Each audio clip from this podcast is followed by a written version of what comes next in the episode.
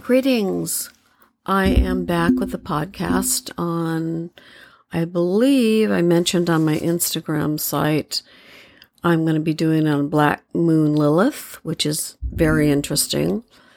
And when you do your chart, you should check where that particular item is on the chart. And also on um, cluster planets and houses. But I do want to make a brief, uh, you know, comment on what's going on with Putin's chart and the Ukrainian uh, war, or basically Putin's war against Ukraine and pretty much naked aggression against that country. I mean, I would say it would be that, as anybody would if you're using common sense. And I do see, as I've seen for a year or so, and other people have commented on this in the astrology field and other types of Vedic astrology and other things, that um, Putin really, you know, has overplayed his hand in this. He has, you know, his aspects transiting Pluto is squaring his Mercury in natal Libra, because Pluto is in late Capricorn. Um, so that's a square. It's a cardinal sign to an, you know, cardinal sign, earth and air. And then Venus in Scorpio, he has that. And um, what's interesting is Chiron uh, and is not necessarily affecting it, but basically Saturn is affecting his Venus in Scorpio. It's a little beyond uh, the degree, but it's within orb. Saturn right now is in Aquarius. So it's essentially a squaring it. Um, it's it would be termed loose, but in my opinion, it's it's pretty close. It's within the zone. And um, so that's squaring his Saturn, meaning the current Chiron um, aspect. That will be squaring right now. Um, it would actually be squaring his Saturn in Libra, opposing it actually, because it's in Aries. And also, um, it would be definitely um, opposing his sun in Libra, which is at about thirteen degrees. And Chiron right now transiting is at ten degrees Aries. So it's opposing his sun. And Chiron, of course, is the asteroid that truly connects w- with our, the side that is the most vulnerable. It is the side, I call it pretty much the side of sorrow, the side where the wound hits. Um, Rumi has, uh, Rumi, the ancient uh, poet, uh, has a beautiful quote saying, "The wound is where the light enters." And that is exactly the epitome of what Chiron is in our chart. It's where the Achilles heel is. It's where the wound is that cannot heal. It's all of the places that seem to be open and and open to pain and hurt throughout a lot of our lives until we accept the process of healing that. It can never really be healed. And what's interesting with Chiron opposing Putin's sun in Libra is he is dragging out all of these old wounds in his speeches right now and his talks to Russians, his, his, I would call them his subjects, basically. I mean, he, he basically has elevated himself to czar status. And, um, you know, he's talking about thirty years ago and the end of the Soviet Union, essentially, and the glory of Russia under the U S S R and communism. And he really isn't a communist. I mean, he's basically a mafia head of a mafia state, and he's got tons of money hidden everywhere. And also, you know, Russia, their G D P is, is oil, their gas. I mean, that's about it. I mean, they have an incredible amount of land that could be used in the hinterlands. I mean, could be used and, and created into greenhouses and hydroponic gardening and all of these things to feed Russians and to have self-sufficiency in many more ways than they're doing now. Um, but they he doesn't invest anything in that. All these so-called minions and oligarchs, they're invest in Western countries and they start companies, they buy up things, and and they get their money outside of the country and give him a kickback. I mean, it's not very complicated. It's pretty much very, very high-end mafia stuff that's going on. And his chart is, you know, it screams of this old-timey U S S R, let's go back to the order of that, because he grew up in that way and he was basically recruited into the K G B, came from a very, very small province in Russia. And, you know, your way out was the K G B, I guess, in, you know, in the sixties or something. And he did that. But um, he's really paying the price for the incredible amount of, uh, you know, yes men and yes people around him for years and years and years, and then saying, I'm going to be there till twenty thirty-four or something. He essentially is saying, I'm the czar. I'm, I'm the only one that could do it, like Trump did. You know, I'm the one that can fix it, that kind of idea, which is the hallmark of the pure narcissist. I'm the only one that can fix it. And um, when you have that attitude ingrained so deeply in your persona, in your being, it's over. You know, there is no way you can get through that. And uh, that's why kings and queens, other than, you know, the parliamentary, uh, the uh, government in, in the U K, they have that going on. And the queen is sort of the figurehead. She's not certainly making policy, although she has great influence. The monarchy does.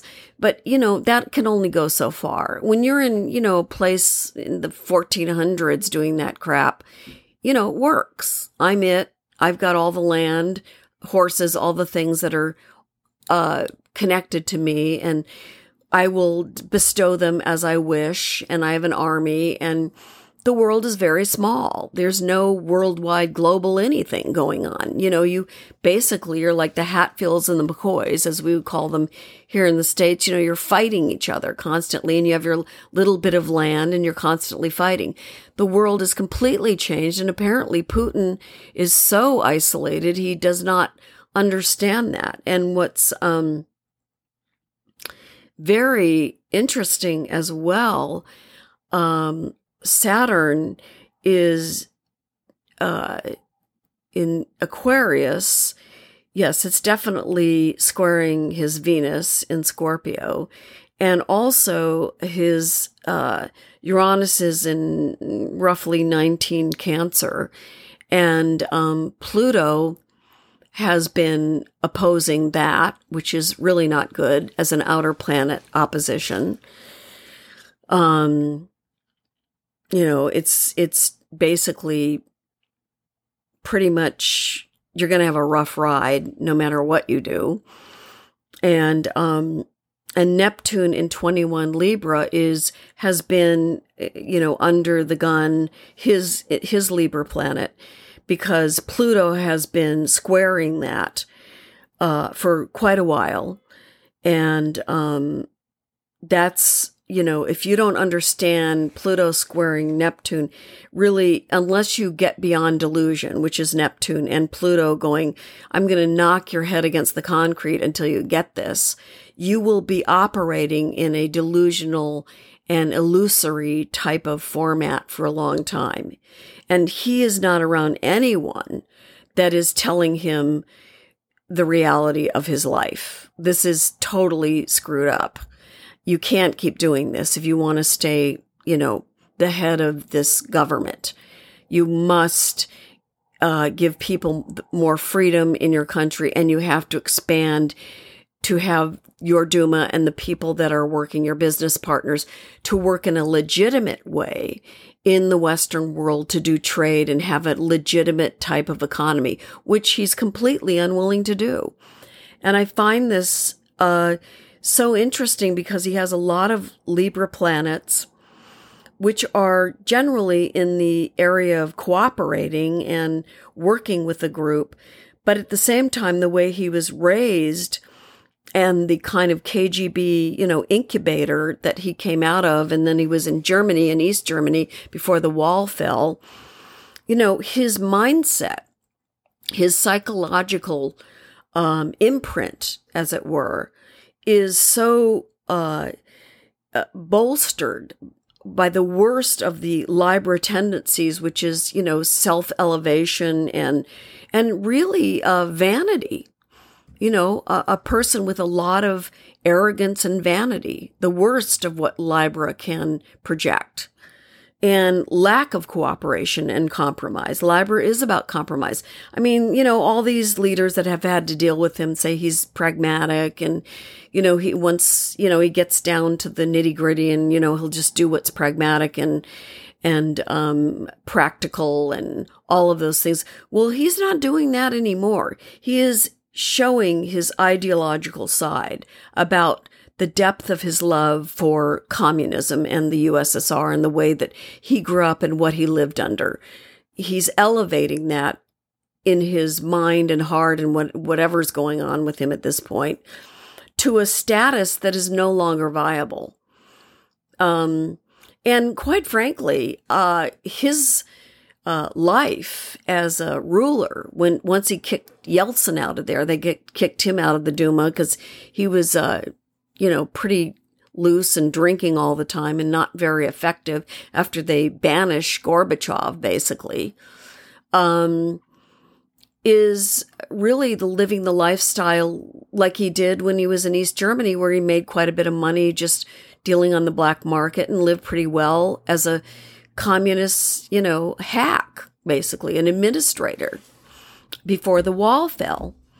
So he's living, you know, a wonderful, beautiful, rich lifestyle like people complain about Americans and co- capitalism.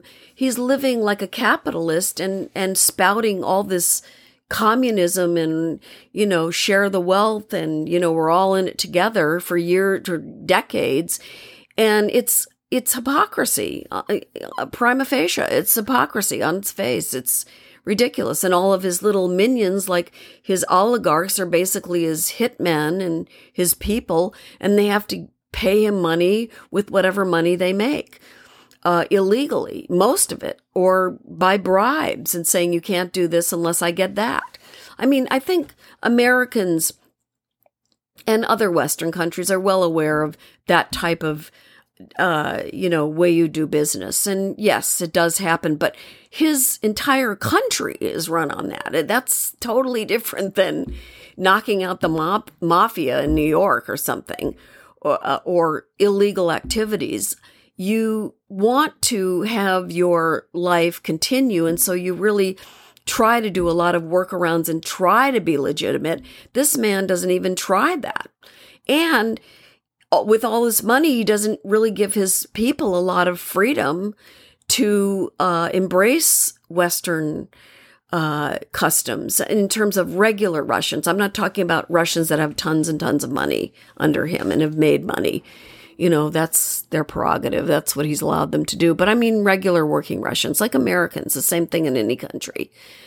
You know, it's like, well, everybody's enjoying this. Why don't you let them enjoy the freedom? He's His internal clock, his internal essence, his psyche is still connected to the loyalty of the U S S R and communism. And so he is living in a complete contradiction twenty-four hours a day.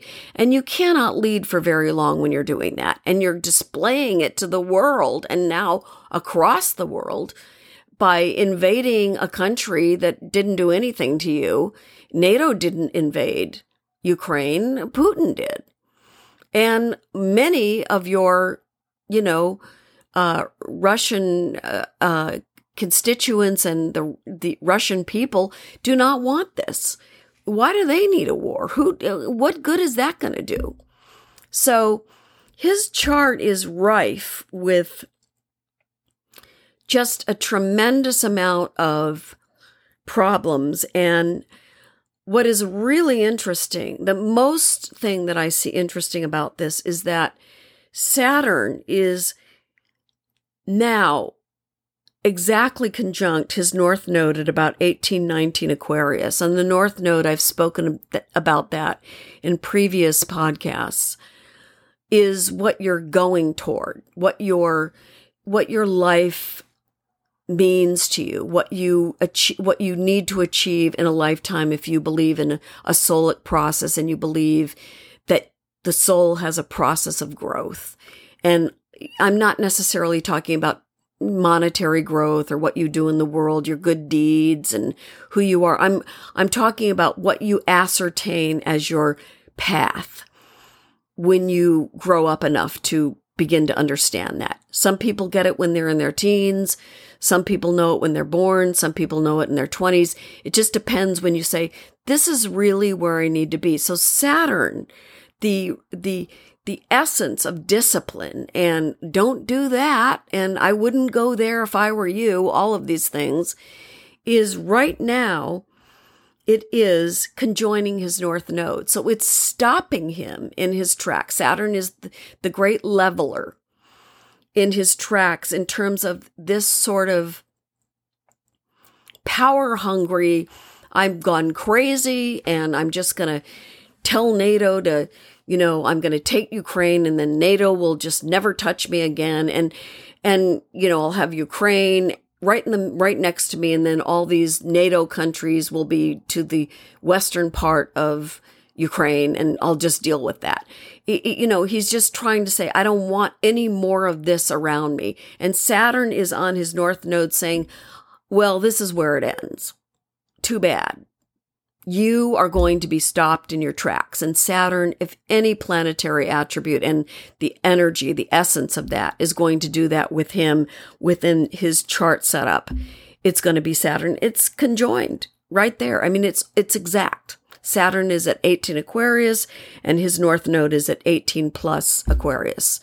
I mean, it couldn't be more visible. Uh, you're you'll be stopped in your tracks. And normally, when we speak to people about their North Node and charts, astrologers, anybody, if you have a client, whatever, you're going, this is what you need to go towards. This is the goal. In Aquarius, it's the goal of inclusiveness. It's in, it's the goal of having people want to be under your leadership. They choose to do that. It's self-determination. It's a lot of the things that people, you know, basically bash about, you know, the rampant capitalism, but it is the essence of soul sovereignty. When, when you want people to express who they are and what they want to do in life without ruining the group and collective identity or joy of that in the group. It's a, it's a commune type of thing. It's a, Uh, compromise. It's working within, but it's also expressing who you are. So Saturn on his North Node is saying, you're, this is all wrong. What you're doing is going, you know, you're saying my personal goal is more important than anybody's on the planet, which is utterly ridiculous. It's ludicrous at this point. Maybe in the fourteenth century it worked, or perhaps the fifteenth century, you know, that people got away with a lot of that. Kings, czars, everybody did, because most people weren't educated in any real sense. Um, you can get away with a lot of that, as we all know. If you study even a little bit of history, you know that. But now you can't get away with that. Telling your people nothing's happening in Ukraine and I'm winning. I mean, everybody gets information from their friends and on texts and everywhere else. I mean, it's ludicrous. It's the idiocy of this is massive. So he has run into a wall, basically. And the wall is the world community saying, this will not stand. No. You want to work within the world community, Uh, and trade and do whatever you want to do, great. But you can't be doing this. You know, this is something right straight out of the World War Two playbook seventy plus years ago. It's unbelievable is what it is. And yet it's happening. So it's a good lesson for younger people in a way, and way younger, probably those in their early forties and below that, um, even though they may have studied World War Two, that here's a lesson in Hitlerian, you know, prouncing and prancing through Poland while Neville Chamberlain says, well, I don't think he's going to do it. Well, you know, he's going to do it. And he did it. And in this case, he's doing the full-on sort of Hitler move where I'm just going there. Unprovoked, completely. And who's taking in Ukrainians? Poland, of all places. Wonderful. They're, they're being wonderful hosts to the Ukrainians, as they should be. So, you know, he's doing this, and it's like, would you please throw up a reel of what Hitler did, or look at footage and Google or something that's available to you and see that this is what you're doing. It's beyond ridiculous, and it's horrible, and it's hurting people every day, and it's utterly unnecessary. So Saturn on his North Node is just saying, okay, that's it for you. We're going to chomp you down and push you down. And that's what what's going to happen in the financial sector and all the things that are being happening with NATO and um the uh, alliance in that way. They've all come through. They said, oh, we, we're not going to put up with this. He could be, you know, bouncing into our country tomorrow. And then, you know, he's threatening nukes on a, on television. I mean, who does that? You know, well, he did it. He threatened nukes to the entire world or whoever he doesn't like. So these are things that are stopping him in his tracks. I don't know what will come of this in terms of um, how things will, you know, play out for him in terms of staying in his uh, position of power in Russia. But his street cred and his political cred is has been pretty screwed, and he screwed it in four days or five days, which is pretty fast.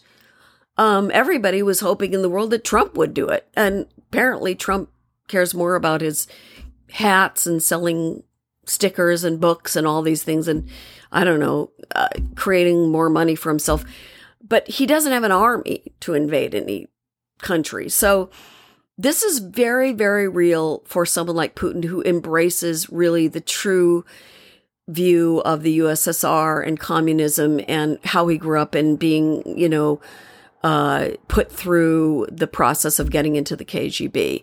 I mean, you know, he lives in the past. His essence, his psyche, by doing this horrible act is, well, you're really living in the past. I don't care how rich you are. I don't care where your money is, whatever you're doing with it. But you're, you really, truly are living in the past. And you really need to either get yourself out of the past, or somebody will be ejecting you from that seat of presidential power, and you'll be, you know, retiring somewhere in the hinterlands of Russia or wherever you have, you know, your palatial, as Navalny has said, his big opposer in Russia, you know, wherever your money is. I mean, not a lot of countries will accept him, so he has that to deal with. Um, you know, there's a reason that Kissinger hasn't left America. I mean, you know, these are people that could be for under war crimes, and um, and they know it. So his next move is hard to predict, unfortunately for the world. But when you get on television, you threaten nukes to the entire world. Okay, you either need a therapist or they need to drag you out of there, because that's it. You can't be doing that crap and think that, oh yeah, people are really going to accept that. That's something that's, oh, sure, no problem. It's a big freaking problem for everybody. And that's why he has an array of energy, psychic energy, opposing him around the world. The psychic energy around the world that is opposing this particular person called Vladimir Putin is gigantic. It, it, he may be living in his beautiful, palatial, isolated world, but the array of energy coming at him, the it, that can penetrate through, you know, a lot of marble. It can penetrate. It's just very, very intense. And it is not just coming from America, which we usually get, you know, hung with that mark. And, you know, rightly so. We do that a lot, but it's it's all around the world. The European Union is going, oh, no freaking way are you going to be marching into my country? And they've awakened to that. You know, he's unpredictable. So all I'm saying to complete this, because I really don't want to, you know, get into his world. I could care less, quite frankly. Um, that Saturn is conjunct his North Node, and he will be stopped in his tracks. I don't know what will be the outcome. I don't know if anybody can predict this. Um, but I really, truly applaud Zelensky because his sun, Venus, are in Aquarius. He's getting help from Saturn conjoining his sun. He's getting help from Mercury in Aquarius. He's getting help today with Moon in Aquarius. And he's truly exhibiting those wonderful Aquarian values of, I'm going to stand up for my country and I'm going to be there. I may have been a T V personality, but I'm a Ukrainian and I was duly elected by, out of a lot of people.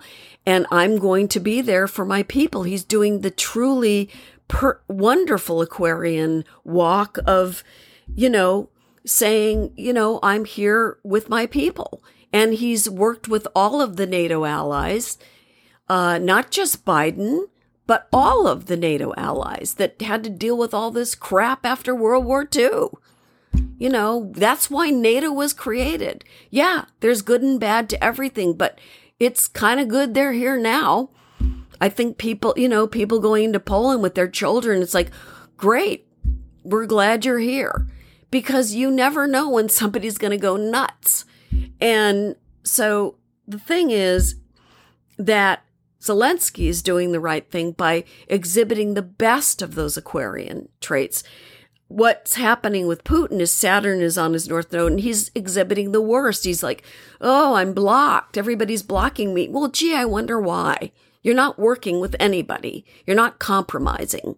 You're s- sitting in there in some marble freaking room, you know, uh, dictating what's going to happen and, and arresting protesters on your street. You think that's smart? Very, very stupid move. You've overplayed your hand. Let them protest.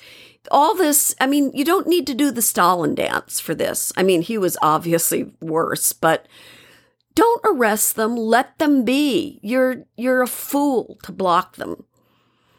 You're just a fool. And, you know, the world is playing Putin. Putin is not playing the world. So he's got a long road to go. I don't know if they'll keep him as president. Who knows what will happen. But um, he clearly is uh, in a massive delusional mode if he thinks he's going to carry on and on and on with this. Okay, so that's it for him. Uh, Zelensky's doing the good, cool Aquarian stuff. I'm amazed. This guy is like, was a T V guy, is a comedian. It's awesome. I mean, he's just like, I'm here with you. I mean, he's doing the right thing. So now we're going to get into, which I was talking about, the um, Black Moon Lilith. And, um, and I'm just going to make it as, you know, easy as I can for people to understand this. It's a pretty, it's kind of like studying Chiron or Um, studying asteroids that are pretty prominent in the chart. I mean, they're they're recognized, let's say. Um, Black Moon Lilith is, um, in terms of behavior, we'll get to that because, of course, that's my favorite topic.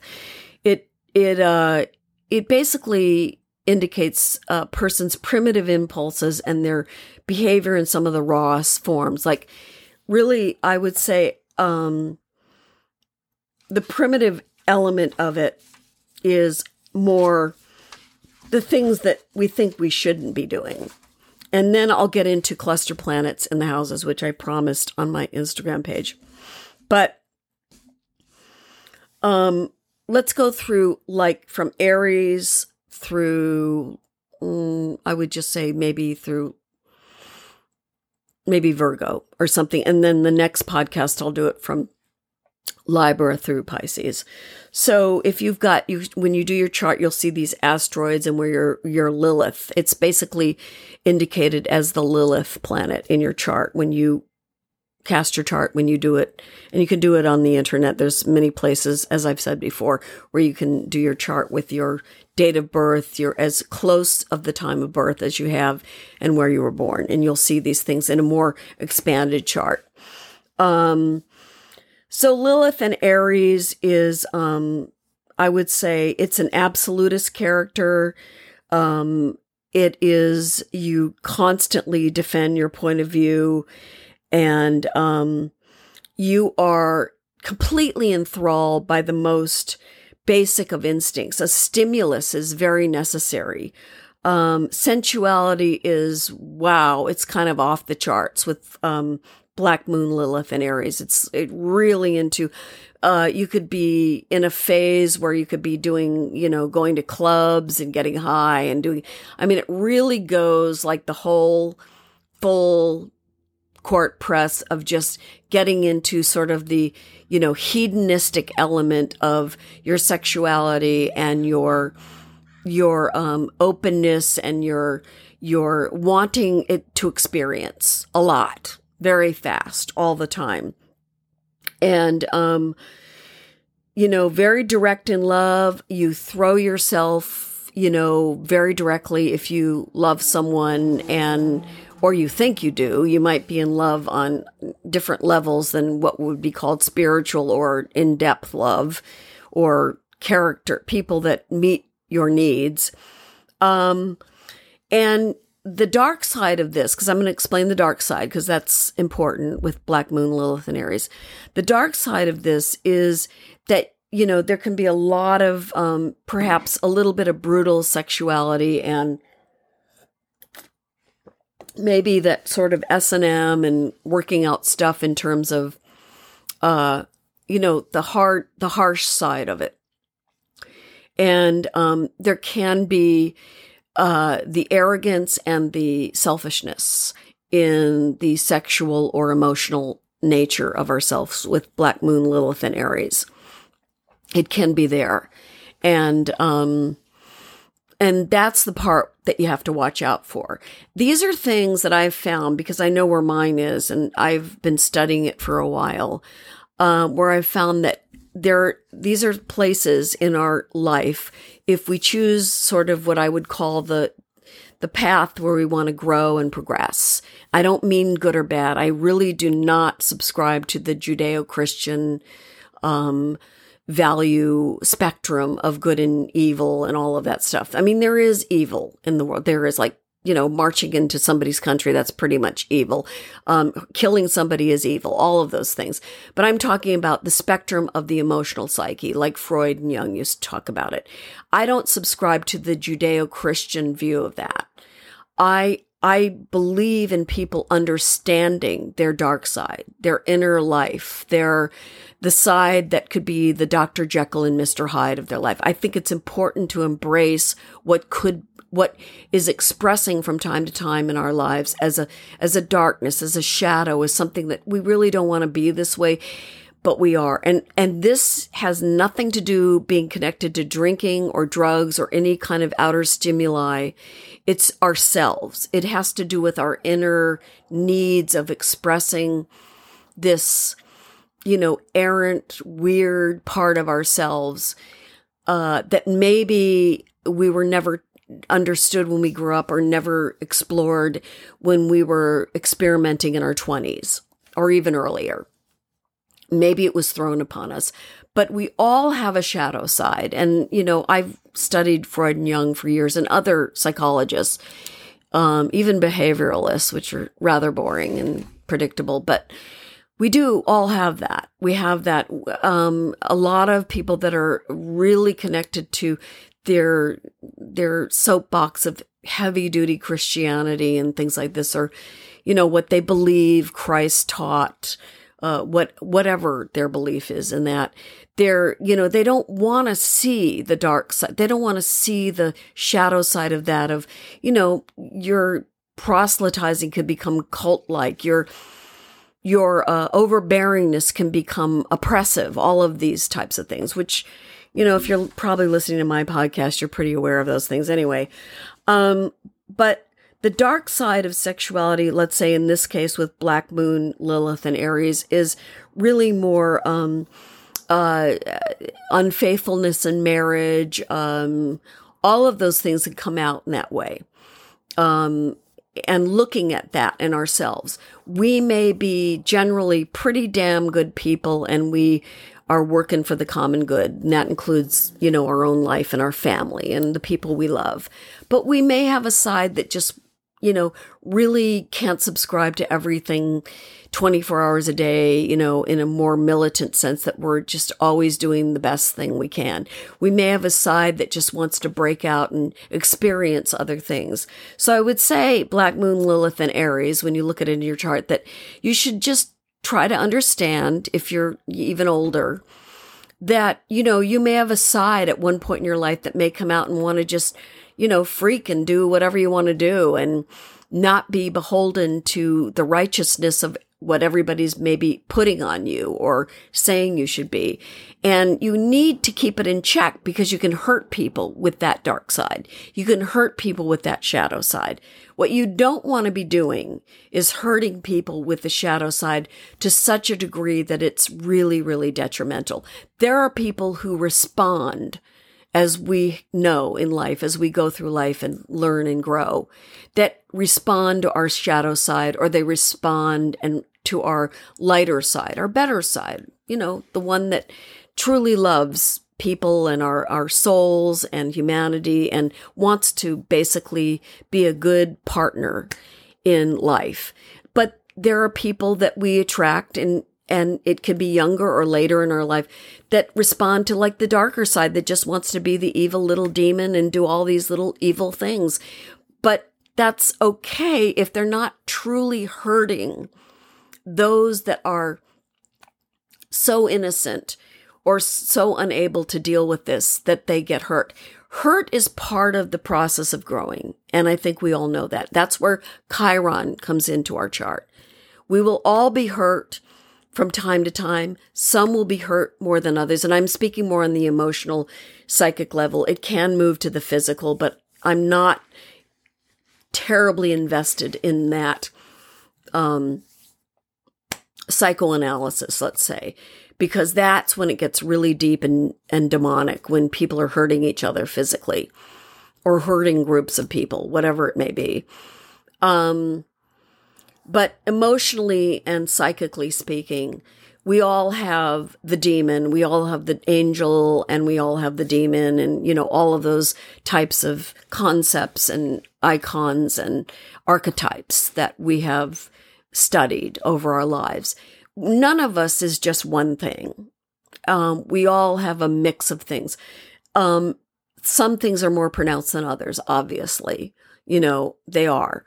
But we all have a shadow side. And so in Black Moon, Lilith, and Aries, we need to look at that in terms of the kind of levels that we get to, in terms of our need for sort of shadow side sexuality or shadow side types of emotional manipulation of others.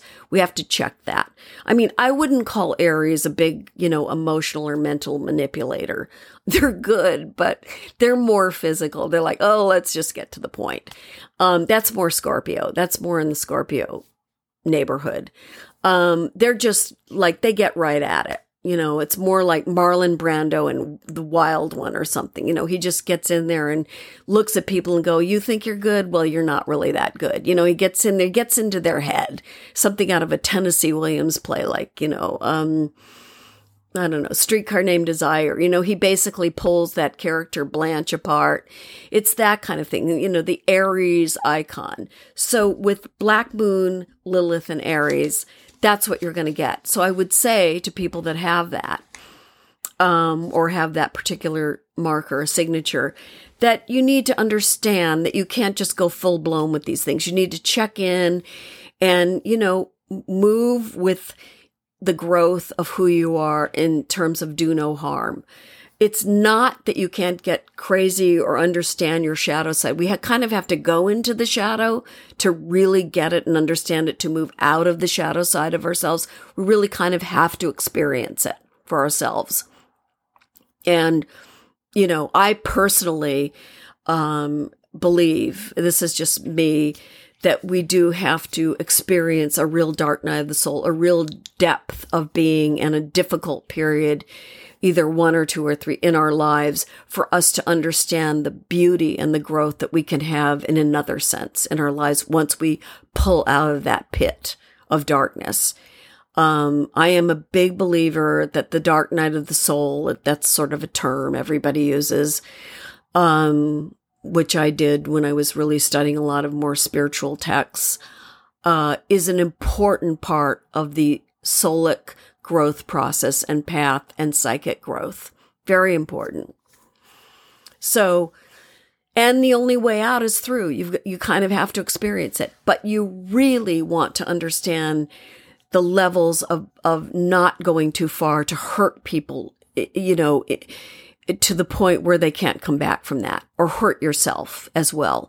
Try to keep it in check if you can. And sometimes you can't. Sometimes you really have to go below the bottom. You can't. Um, but the point is, is to get above it and move beyond it. If you want to have a, a life where you're giving and truly enjoying and giving um, to others as well yourself. Black Moon, Lilith, and Taurus really has to do a lot with sensuality and money. Money is a big deal for people with a lot of Taurus in their chart, or at least two or three planets, Moon, Jupiter, Sun, Venus. Money is a big deal. Um, the, the need to accumulate. That can be a dark side, a shadow side, because, you know, you may be hurting people along the way when you need to accumulate. You may be locking them out of things that you should share with them. You may be pushing them away. You may be so stubborn that you're not working with them to try and create a consensus where you're working together. And there's also the element of tremendous greed with Black Moon, Lilith, and Taurus. Greed of all kinds of things, uh, sensuality and money, which, you know, if you watch that show Billions, I think it kind of goes hand in hand, or m- many other shows, with that intense, heavy, very, very, I would say, physical plane Taurus expression, where the, the spiritual energy, the, the energy of the soul is not being expressed or being even recognized by someone. So this can get into very, very heavy types of living of just, you know, it's money, it's sex, it's this, it's uh, creature comforts, it's this. This is all that it means to me. You can hurt people. You can send people away from this, away from you that you love, because you're so entrenched in this process. Again, Lilith is the shadow side. It's there. Yes, Pluto is there in the chart, as certainly an accompaniment to the shadow side, but Pluto can be far more um, elevated and far more revelatory and, I would say, redemptive than the Lilith uh, type of expression in the chart. It, it's something you have to work through. So it can give way to tons of greed um, and being very, very stingy with money, uh, which is so ridiculous. I mean, just stingy because the stubbornness is there with the Taurus. And it can also result in poverty. You're so greedy, or you're so desirous of accumulation and money and this and that, that it can result in, you know, blowing all of your chances and getting into the poverty zone. And by poverty, I mean, I don't mean that it's over completely or you're on the street. I just mean for someone who is accumulating a lot, you know, they could suddenly take a hit and, you know, maybe they don't have so much. And so they're grieving and they're going through all this difficulty and um, life changes, and it's very hard for them to come back from it. So you have to keep that in check. And it's a balance. You know, poverty and, and, you know, the greed. I mean, they're really in many ways the opposite of, they're the complete opposite energy of each other. So that's one way where um, Black Moon, Lilith, and Taurus can express itself. And, um, you know, Black Moon, Lilith, and Gemini, you've got Lilith and Gemini. Um, this is a problem of communication. Um, it can uh, come in as being too communicative to so many people or to everybody uh, so much of the time, just constantly telling them what to do or constantly giving them information. And I mean probably verbally, like your persona is doing this, not necessarily writing to them or, you know, doing a podcast like this or, you know, communicating on any social media. It's more of the communication where you're barraging them with constant information when Lilith is in Gemini. And, um, and, and you have to be uh, clear and definitive, but there can be a lot of confusion when Lilith is in Gemini. And because, um, you're falling into areas that can be very, very sensitive for people. They can involve emotional problems that other people may be experiencing. Then you're taking it right out of the mental realm, the intellectual realm, and you're putting it into the, you know, solar plexus, sacral center, emotional realm of this stuff. So you're mixing emotion with in- intellect.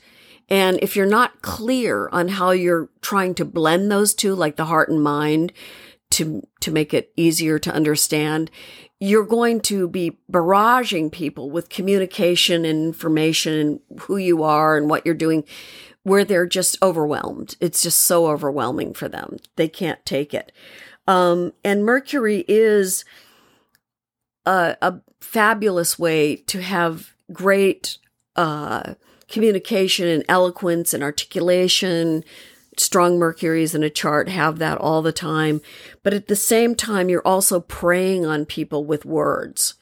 I mean, in this podcast, if I were an ideologue, you know, I could be doing a really super like uh, structured podcast where I'd be using a lot of, you know, neurolinguistics and all of these types of terms where I'd be using things to prey upon people that may be listening to this so that they can pick this up and they can start to run with that sort of, you know, lightly cult-like thing. And so it's, it's with Lilith and Gemini, it's sort of like, I want to indoctrinate you more than just communicate with you. That's a completely different thing, indoctrinating people. I mean, indoctrination has a very specific structural plan. Anybody in any mode of academia or any mode of psychology, uh, in governments and in academia and elsewhere in, in psychiatry, there's a specific way in which people become indoctrinated. And you, there are people that are so gifted verbally and academically and intellectually that they can do this very, very easily. Lilith and Gemini, you may have a real talent for it. These are people that turn into cult leaders and um, people that, you know, have no problem getting up in front of a room full of people and absolutely telling them what to do and giving them structured plans and this is how you do this and this. And it really may not be something that that can be ultimately really good for the group of people that is receiving all that information.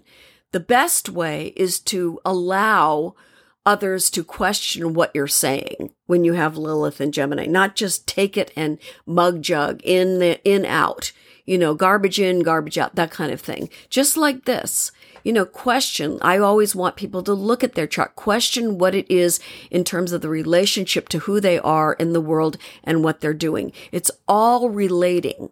All of it is a relationship type of thing.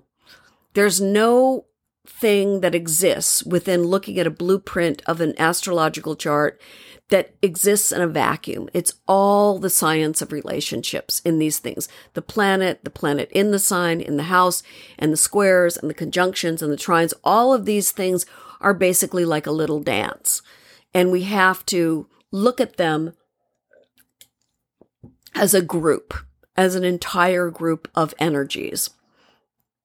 And um, the Mercury, you know, Lilith and Gemini, with Mercury being the prominent element there because Mercury rules Gemini, or Gemini is connected to Mercury, obviously, um, is more of the proselytizer, um, you know, pushing with words, wordsmiths that do this. Um, the best way to use these kinds of things are in creative areas, fictional areas, because then you can have free reign to be as crazy as you want. It's fictional. And um, as far as I've looked around lately, I mean, there's a lot of people that b- believe in T V shows and things like this that are fictional that, you know, they think that, you know, they're like basically getting the word of God or the word of some spiritual being or the word of something uh, by cr- truly wonderful creative writers that are just musing with their imagination.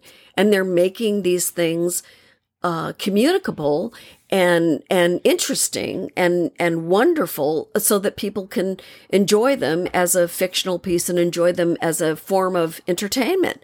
But there are people that are very, very sensitive that are receiving these things that view them as something real. I mean, uh, it's amazing. The the cult-like aspects around great fictional writing, writings that have happened. Um, again, they're great Uh, because they're done by such uh, creative people, and they're they're on point, and they hit all of the the sensitive points that human beings respond to. But also, those listening and taking them in, it's good to still have, you know, your critical mind operating, realizing that this is a work of fiction, and um, it came out of the, jumped out of the imagination of some great writer that were, was able to put words together verbally and on paper that were exquisite and elegant. And, you know, uh, it's wonderful. I mean, I certainly appreciate it, but I'm certainly not going to be believing it as the ultimate truth. You know, things that are trilogies. I mean, great sci-fi writers truly bring in people that, you know, they subscribe, if they have critical thinking as well, to the great essence of those science fiction writings. The essence of them are great philosophical stories, and they truly are wonderful. But, you know, when you're just putting them out and you adapt them for uh, mass consumption, not everybody's reading books, uh, as we know, um, when you adapt them in, in a, it's a verbal way, a televised way, or in a dramatic way, stage, anything, you know, you're now putting a lot of qualification on them. You're modifying them. The writers, the people that are adapting them, are modifying the essential message. So when you have Black Moon, Lilith, and Gemini, or Lilith and Gemini, you have to understand, you have to really work on your critical thinking, and you really have to understand you can't just bamboozle people and give them a good riff and think it's going to work. And this is in love, romance. It can be in the psychology of what you're doing at the moment, this, the, your life, how you're progressing. It can be in your relationships. You know, some riff or something is not just going to change their way. And you can't just prey upon people because you have a silver tongue. You have a way to do it. You have a way that works, you know, that people are just responding to. And there are um, people, as we know, um, now and previously, that can get up in front of a crowd or write or adapt things that are just absolutely brilliant. I mean, the ancients were that way. I mean, they enthralled their uh, followers, uh, Greeks, Romans, all of them. It doesn't mean that, you know, they're telling you the truth. You really have to get that. It means that they're adapting the truth in an elegant way, and probably in many, many circumstances, a predatory way, so that the mind, the softer mind, takes it in as, wow, this is the truth. Well, think again. It may not be the truth, and you have to think again for yourself. You have to research. You have to do all that. So this goes for, you know, the Don Juan types, the Donna Juana types, you know, talking you into a good riff. Uh, uh, uh, uh one of those is that person, um, you know, uh, that was on, uh, the, I don't know, she's the Soho grifter, Anna Delvey. She was on the Netflix thing, and I read about her in the New Yorker. years ago and everything, and how she wound everybody into her story and got people to pay for stuff. I mean, she's brilliant. I mean, just in terms of the sense of assuming the position and, and, uh, you know, the way she was speaking and everything. I mean, she just really, uh, was a, a brilliant con artist. And, uh, I'm sure that, uh, we know many of the big con artists in the world now. I'm sure they could learn a thing or two from her, but that's kind of the example, not the entire one. Um, so be careful of that in your personal life and in your work life. And be aware of people with that as well. So we have Black Moon Lilith in Cancer. Um, and that is always about the family. So Lilith in Cancer, because you'll see that in your chart setup. Um, you really have to work through your family ties, your history, your ancestral strings to life, and um, all of the things that keep you Uh, pulled down and dragged down by family life or ancestral heritage, and that block you. Um, they can be family ancestral heritages that are so incredibly immense and popular or prominent or powerful that you have no life. You, you literally are tied from birth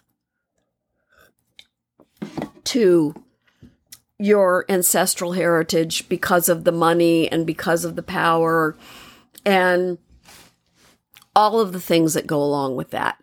And there are a plethora of things that can go along with that. You know, blockages to what you may want to do to break out, and then you won't be on the money train with the rest of the family, all of these things. There are cultural things with that. There are behavioral, emotional things with that. And um, also there's a blockage with Lilith and Cancer of real enjoyment of one's true sexuality. There's more daydreaming than actual, you know, enjoyment of physical life or sexuality or emotional life with a partner or whatever you're into. It's more of a daydreaming quality that goes on than actually doing anything. So with Lilith and Cancer, um, it, there's an there's a need, a push, uh, a a desire, a really deep need to reveal all of these inhibitions that have come through because of the fam- familial ties and familial restrictions. Um, all group oriented, all very very Cancer oriented, because Cancer is the family; it's moon ruled, and um. There's also tremendous jealousy that can come with this placement, Lilith in Cancer, Black Moon Lilith in Cancer, jealousy and um, and suffering when it comes to how you feel about yourself in your connection with your beloved, uh, your sexual relationships, all of these things, agonizing over these things. So you want to understand, you know, why are these things, why are these patterns happening? That's a lot of what I see with Lilith in the chart, although it's n- not discussed a lot. Some people do, but they don't get into it with clients because you got to go way deep, and unless you're very close to that client, it's it's kind of too hard to get into. But a lot of the Lilith energy in a chart, and it's prominent in both male and female and anything that you identify, any particular uh type that you identify with as a human being, um, is about inhibitions and who am I really, and about our primal influences. And, you know, that's the last thing anybody wants to talk about in a therapy session or with a friend or going out for drinks. Let me talk to you about my primal instincts. Like, nobody really wants to freaking hear that unless you have a best friend that's like, you know, drinking a lot, or you're sitting there and you just go through the whole laundry list. It's so not uh, acceptable. You know, it's just like, really? I don't want to hear that. Please, T M I, too much. So these are the kinds of things that are present in the Lilith aspect, but we don't want to look at them a lot because they're really very, very personal. They're, they hit on the most personal level with ourselves. And, um, Uh, and so with in Cancer, let's get back to Lilith and Cancer, you know, they can suffer through unpleasurable sexual relationships, and then they want to break out and have affairs, or they want to have emotional affairs that aren't sexual, or they want, you know, somebody like, oh my God, I'm like totally into their mind. I'm in a mental relationship, an intellectual relationship with someone, and they're really into it. And then they turn it into some sort of emotional, sexual, psyche relationship. So they go all over the place with this stuff on the dark side, because we're talking about the dark side, the stuff that's inhibited here.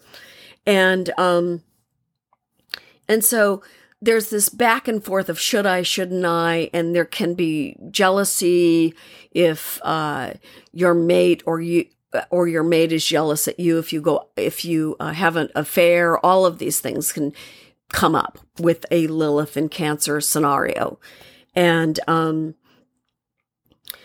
um, and, and the thing is, is that there's an element of this jealousy and ownership and this protectiveness, which is so Cancer, you know, protectiveness can be smothering too. Protectiveness is beautiful when there's an element and a way to breathe in the relationship. It's smothering when people are, you know, tracking your every movement and, you know, telling you what's good for you every day. Um, unless you enjoy that. I mean, I don't, I don't think even kids enjoy it, and their mothers do it, or their fathers, both of them do it when they're growing up, or their guardians. It's, it's just, it's overwhelming. It's overbearing. So that can happen with the Lilith and Cancer. The best way, or one of the best ways, at least, to deal with this is to all these areas of fear and inhibition, look at them, understand them, try to understand them, and try to curb those tendencies because they're there. Try to curb them. And, you know, either the partner or your partner or whatever happens, you get into other relationships, um, infidelity, whatever comes up, and there's possessiveness. You need to find a balance. You know, why did this happen? You know, was somebody not available to you? Were they not making themselves clear to you? Why are these things happening? Understand what the primal, I would say in this case with Lilith, and I know that most people, you know, in astrology and in, you know, other types of spiritual work, or as they would view it, don't want to look at this, but I would look at it as what's your gut instinct? That's when you know Lilith is operating. Oh, they did that. And then there's this, just this rush of sacral center, solar plexus goo of, I don't like that. And it's really reactive. It's just totally reactive, which is, again, look at yourself when that happens. If it's a pattern that keeps happening and you keep losing relationships, or you keep fighting, or it's not working, look at yourself in those scenarios. And that's for every Lilith placement, no matter the manifestation in Gemini or Taurus or Aries. So Cancer really has to work at it. Um, and um, you have to deal with shyness with Lilith and Cancer as well. Um, there's shyness in terms of the way you are in life, Uh, to the world, but then there's a lack of inhibition when you're really letting yourself cut loose. So too many drinks, cutting loose too much may not get you in the best place. You have to be careful. I don't, I'm not talking about the drinking part. I'm talking about the getting loose part. You have to be careful who you fall in with. Be aware of that, because there is a real element of inhibition, how I should be, how I should act, all of those things. And um, you want to be sure that, you know, you're understanding these impulses. And very rarely do we understand them in our teenage years, and really very rarely during our twenties. It's only when we get we get hit with that lunar return, when twenty-seven hits, it comes back to our our moon sign when we were born, our natal sign, and our Saturn return when we're about twenty-nine, thirty, and thirty-one. It's right in those three periods of time. The first Saturn hit, which I've discussed somewhat at length in my other podcasts, um, when we really get the sense, oh, this is real life. I can't just be, you know, doing whatever the hell I want every moment of the day. It's real life. It's kind of like a big wake-up call, a big splash of cold water, or somebody dragging you into a cold shower. the Saturn return, the first one, is the biggest because it's like, oh yeah, I'm in real life now. And you may be married during that time, or you may want to get married during that time. I always see that, and, and it's borne out that often people get married during the Saturn return, or they get divorced. Um, it's either the breaking up or the getting together. And, you know, the marriage that occurs, uh, I think, this is just my view from charts and from studying this for years, those that marry in their thirties, like when the Saturn return's happening, get married thirty, thirty-one, somewhere in there, uh, thirty, you you have the sort of the best chance to make it quite a while. I mean, at least, depending on all of the auspices around the marriage, uh, through a thirty-year period uh, till the next Saturn uh, aspect.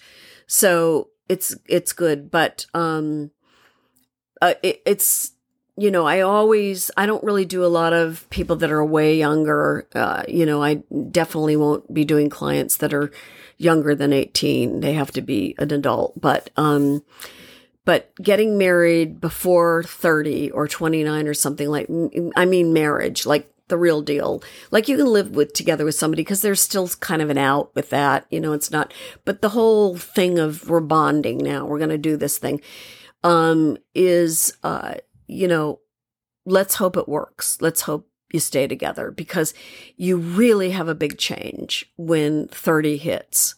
It is a change. And you either change together or you change apart. It just goes that way. But it's a big one. So now we're going to do Black Moon Lilith in Leo. Um, so this is interesting. Lilith in Leo is like, you have to kind of understand what your creative talents are. You can't just keep them inhibited and pushed down and um, saying, you know, I'm not that. I, you know, I'm. I want to be like somebody else. Leo, you know, they they're not mimics. Cancers are more in the mimic category. You know, oh, I want to do that. What they did. Leos are more, you know, I'm myself and I'm going to do it my way. I'm going to use some of the props and the cool things that somebody else did to get. So they got recognition, but I'm not going to do it the way they do it. I'm going to do it my own special way. That's the Leo way. But you're definitely going to take the best parts. Um, but if you do that just for social recognition, they're not going to last very, very long. They just won't. It really is more you're looking at other people to kind of give you your cue um, as to what to do next, in order to get noticed. Um, the way through with the Black Moon Lilith, or Lilith, as you see in your chart, the way through this Lilith in Leo is to be completely authentically yourself. And that is really the most important thing. Just yourself. Be authentically who you are. And you will get more recognition than you ever wanted in your life by doing that. And um, you can be you can be into your physical beauty. You can be into your emotional intensity. You can be into your uh, you know ability to just be in the world with your social graces and who you know and all these great people. And I'm recognized, and all these people do wonderful things, and I'm around them, and. You know, so I'm a celebrity by uh, association, or somebody knows me by association in your smaller world or in your larger world. Could be a larger, more global stage that this happens on. But the main thing with this is that it won't last too long if you're if you're living off of somebody else's achievements and growth and what they do in their life, and, and associating yourself and saying, well, they did that, so I'm with them, so I'm part of that. You're not. You have to achieve on your own. You have to achieve your own authenticity in what you do. And that is the, the incredible amount of work that is required with Lilith and Leo. You know, you want Desperately, you want the recognition. I mean, I haven't met one Leo that wants to hide out. I mean, maybe, you know, some of them with a lot of Pluto and Leo in certain aspects, but they really don't want to hide. They really do like the recognition, even if they come off humble. Um, they enjoy it, and they should enjoy it. I mean, that's who they are. That's part of their fun. That's part of their persona. But with Lilith there, it's this thing of I'm going to cling to people that have done something, and then that's going to be me. I'm going to, it's going to rub off on me. It's not going to work that way for you. You have to create something of your own, which is what these people that have created something of their own around you are kind of teaching you by example. When you come up with something good, then you can be like me. That's really the lesson there. And so the, the shadow side of this with the Lilith and Leo part is that, um, you know, you try to wind your way into scenarios and with people that are of note or people that have recognition in a way that gets you into trouble, or it's a way that gets you into emotional skirmishes and, um, sort of a psychosexual weirdness that um, is really not necessary and can wind you into things that could be hurtful to you and to the other person. And um, and and and giving yourself a sense of uh, arrogance that really is unnecessary and doesn't really apply. I mean, there you people can shine and be arrogant and be strong. Um, I think awareness and, and strength is a form of shining. It's better than just, you know, naked arrogance. I mean, it can be fun to be arrogant sometimes, but you have to make it fun.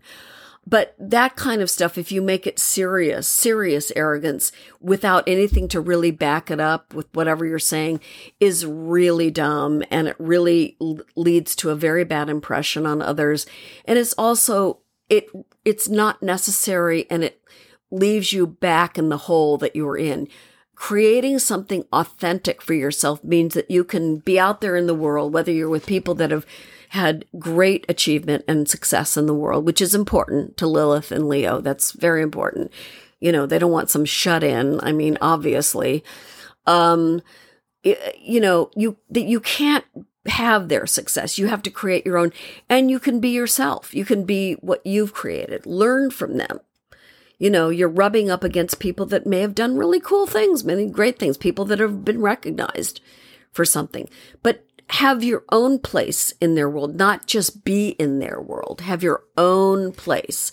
And this can be in your own personal world, on in your home life, whatever it is in, in your work life. It can apply to anything, or it can be on a far more grandiose scale, which is people that are celebrities and that are known entities and recognized what they're doing in the world, um, on more global or visual platforms that people see. And now with the democracy of the internet, I use that very uh, reservedly at this point. It's sort of like free range. It's crazy time, but with, but it is, it's a democracy of the internet. Of course, there are so many ways that you can create actual real things and be uh, authentic in the uh, things that you do and, and be recognized for that authenticity.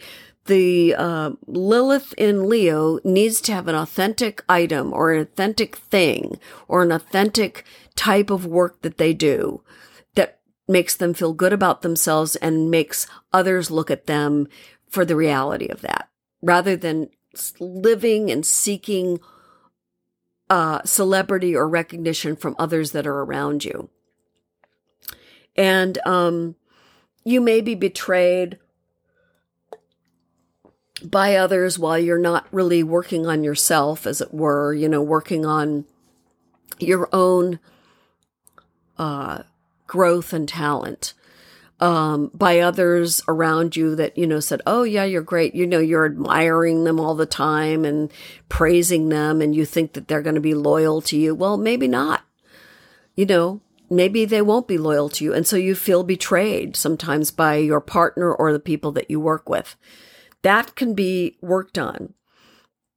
And, and the other spiritual element of this, after you move through all of the personal stuff, which usually happens in our twenties and thirties when we're moving through all of that muck of the need for a lot of personal growth and recognition, um, you know, you need to understand and recognize yourself more than relying on others recognizing you. That's the key, that you recognize your talents and what you're doing. So that is Lilith and Leo. The dark side is all of the stuff that we fall into when we're not connecting with our inner path and with our solic process. It's all the stuff, it's the traps, the traps, the trappings, everything that we fall into. And they're so easy. And everybody does.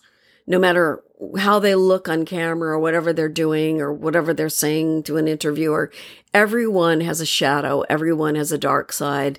And by that, I don't mean that they're doing evil things by any means. I just mean that they all have a side that, you know, I don't really like this part of me. I, I, it comes out. It's the little demon.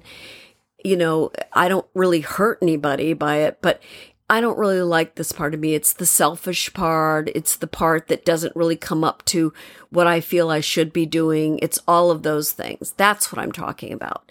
And Lilith will fully, fully, fully show you all of that. It's very, very gut-oriented, very primal in its expression, in, in the way you feel it. So we'll do one more. We'll do, and then I'll do some on another podcast, Libra through Pisces. We'll do Lilith and Virgo. Um... So this is an interesting one. Um, Lilith and Virgo, Black Moon Lilith and Virgo. Um, so this is very Virgoian. It's um, it affects daily activities.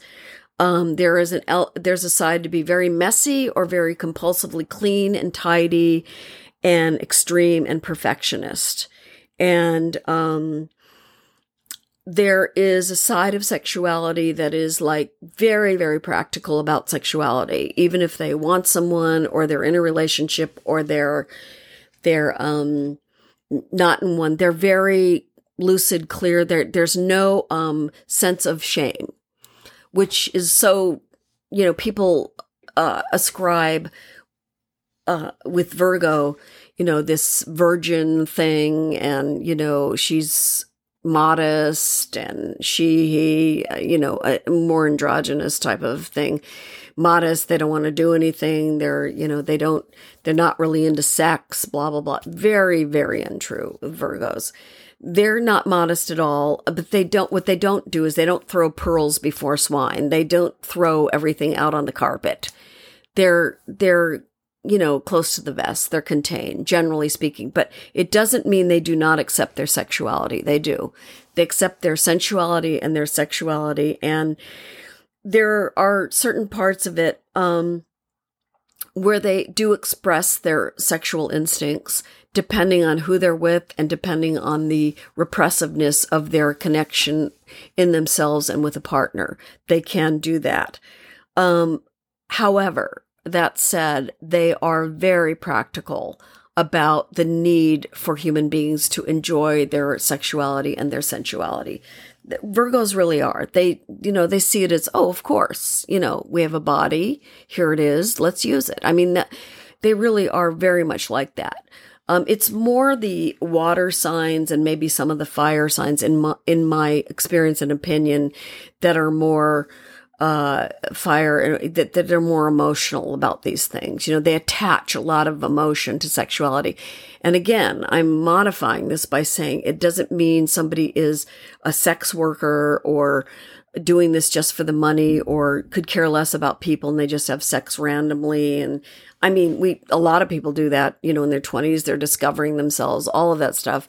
And maybe later, but I'm just saying they're not, it, it, that's not the point. The point is that just they're very practical. Even if they're in what would be called a love relationship or an emotional tie, they still know the practicalities of sexual connection and that those exist and that we should be aware that they're not always coming with an emotional tie or a, a, a de- declaration of marriage or, you know, I'm going to do something for you for the rest of my life because we've been together for a month or something. They're very, very practical in this. And they often p- put off partners because they're too practical in their sexual awareness of, well, what is this really? I mean, we really just have a sexual connection or do we have, you know, an emotional connection? They're very great at analyzing what's actually going on. Whereas the other person, depending on whom they're connected to, uh, maybe looking at it as like, my God, I've met my spiritual mate. You know, sex is like I've gone to heaven. But Virgos don't view sex like that. They're gone to heaven. I mean, I, you know, it's sex. They don't view it like you have this spiritual moment, you know, but there are other people that experience maybe the joy of that, or the incredible uh, expression of that is like, well, I'm done. I'm here. This is it. You're it. And that's not at all going on with these people with Lilith and Virgo. They're looking at it as strictly as, well, it was wonderful. Great. Wonderful. But it isn't, you know, we're not going to God together. We're not hitting nirvana together. This isn't tantric joy or something. They're very down to earth. So they can put off a lot of relationships or repel people because of their more down to earth nature in this. And it's important for the Lilith and Virgo types um, that they choose people that are at least as practical as they are to, to the most degree about sexual intimacy as they are. I mean, they do not make it the end all be all. They can have wonderful relationships in that way. Uh, but they, but it isn't the end of the world for them as far as their daily lives. They're, they're, they can be very compulsive about their work and perfectionists, all of that stuff. And then forget that, oh my God, yes, I need, you know, I need, you know, my physical expression, my sexual expression. And then they get into it. So they're really more into someone who is into more security and, and connection, and has a real kind of level-headedness about a sexual connection rather than all of this pie in the sky, you know, spiritual, emotional connections. A lot of the fire signs and water signs, you know, they really get way deep into the, um, I would say, philosophical and metaphysical parameters of if they're in a really a pretty good or good uh, physical and emotional relationship with somebody. They take it to the ends of the earth, which is wonderful in, in many senses. But, but the Lilith and Virgo person is going, oh, it is what it is. And it's, it's great. I love it. You know, they can both love it, but it is what it is.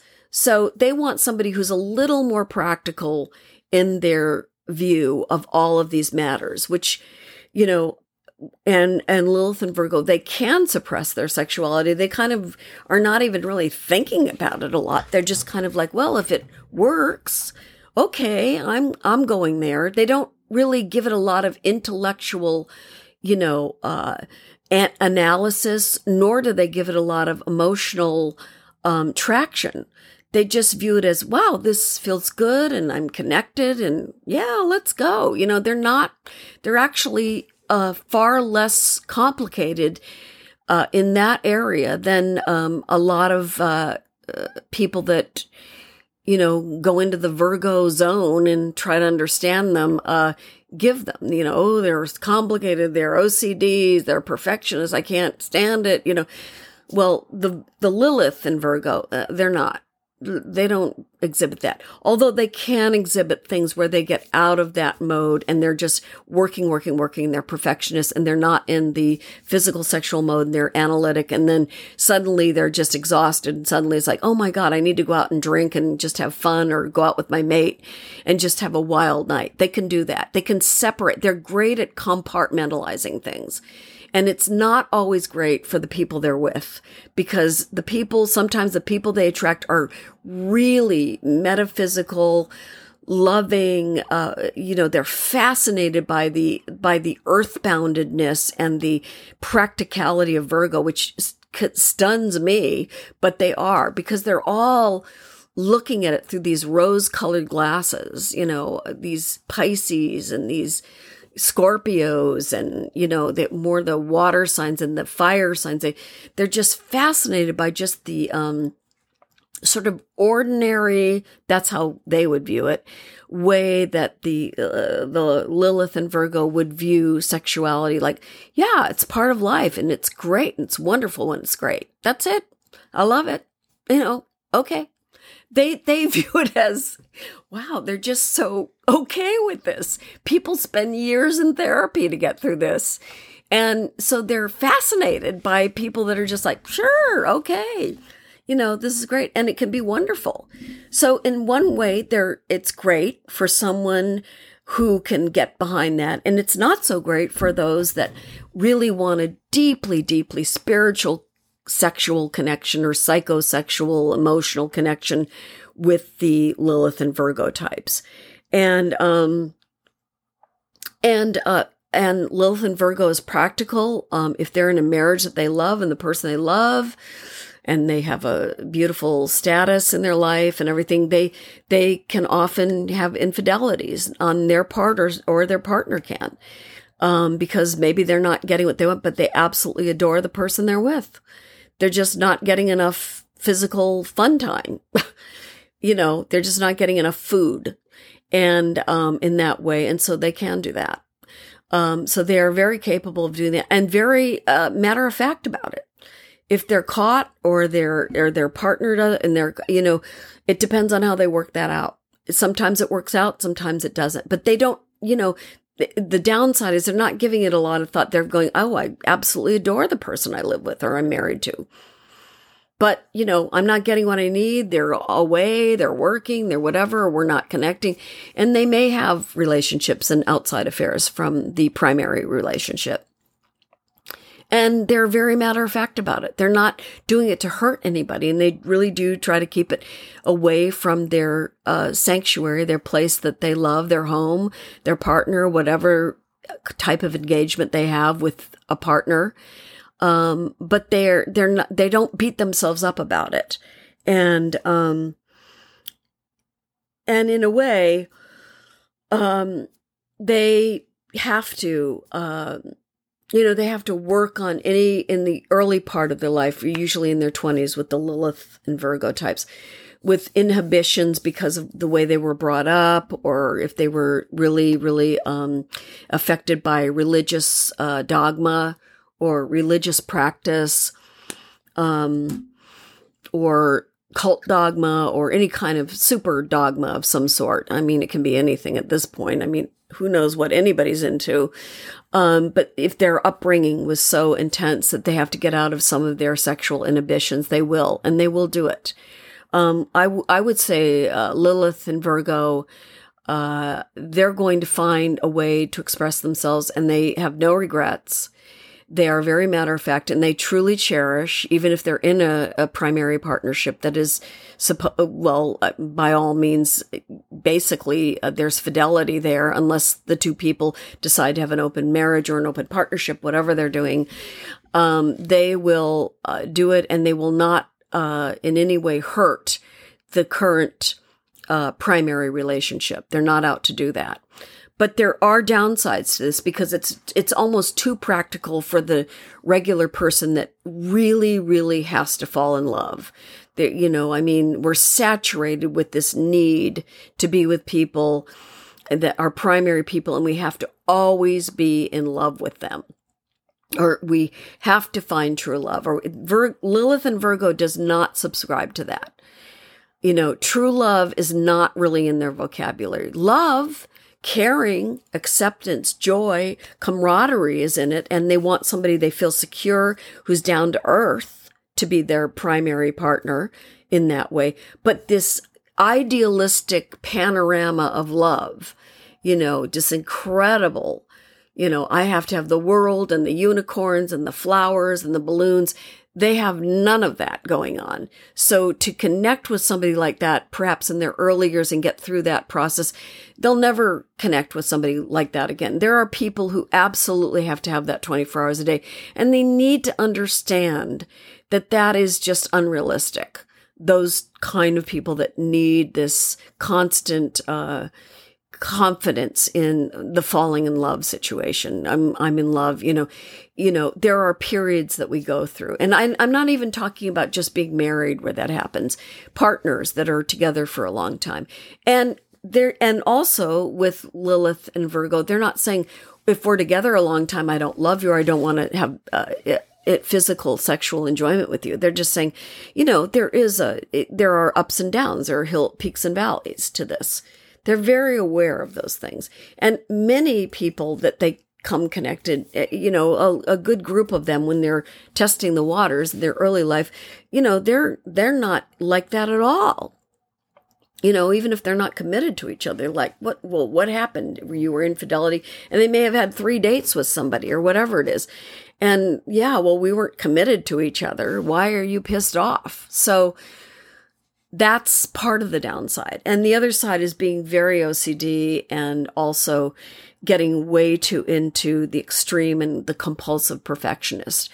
Um, I I would say, uh, in terms of my study of Virgos and even in client stuff, that they're either into like a period of time when they're really uh, digging relationships and into that and and progressing with those, but their joy is this true, incredible connection to working and doing their work and a perfectionist side that may come out in a very weird way.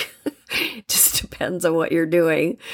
Um, where it's just sort of like, not O C D. I mean, that's a little extreme, but just rather compulsive. You know, they're just perfectionists in that way. And that's how they are. Some of the, a lot of them like to live alone. They love relationships, but oh no, no, no, I live alone. You would never be able to handle me.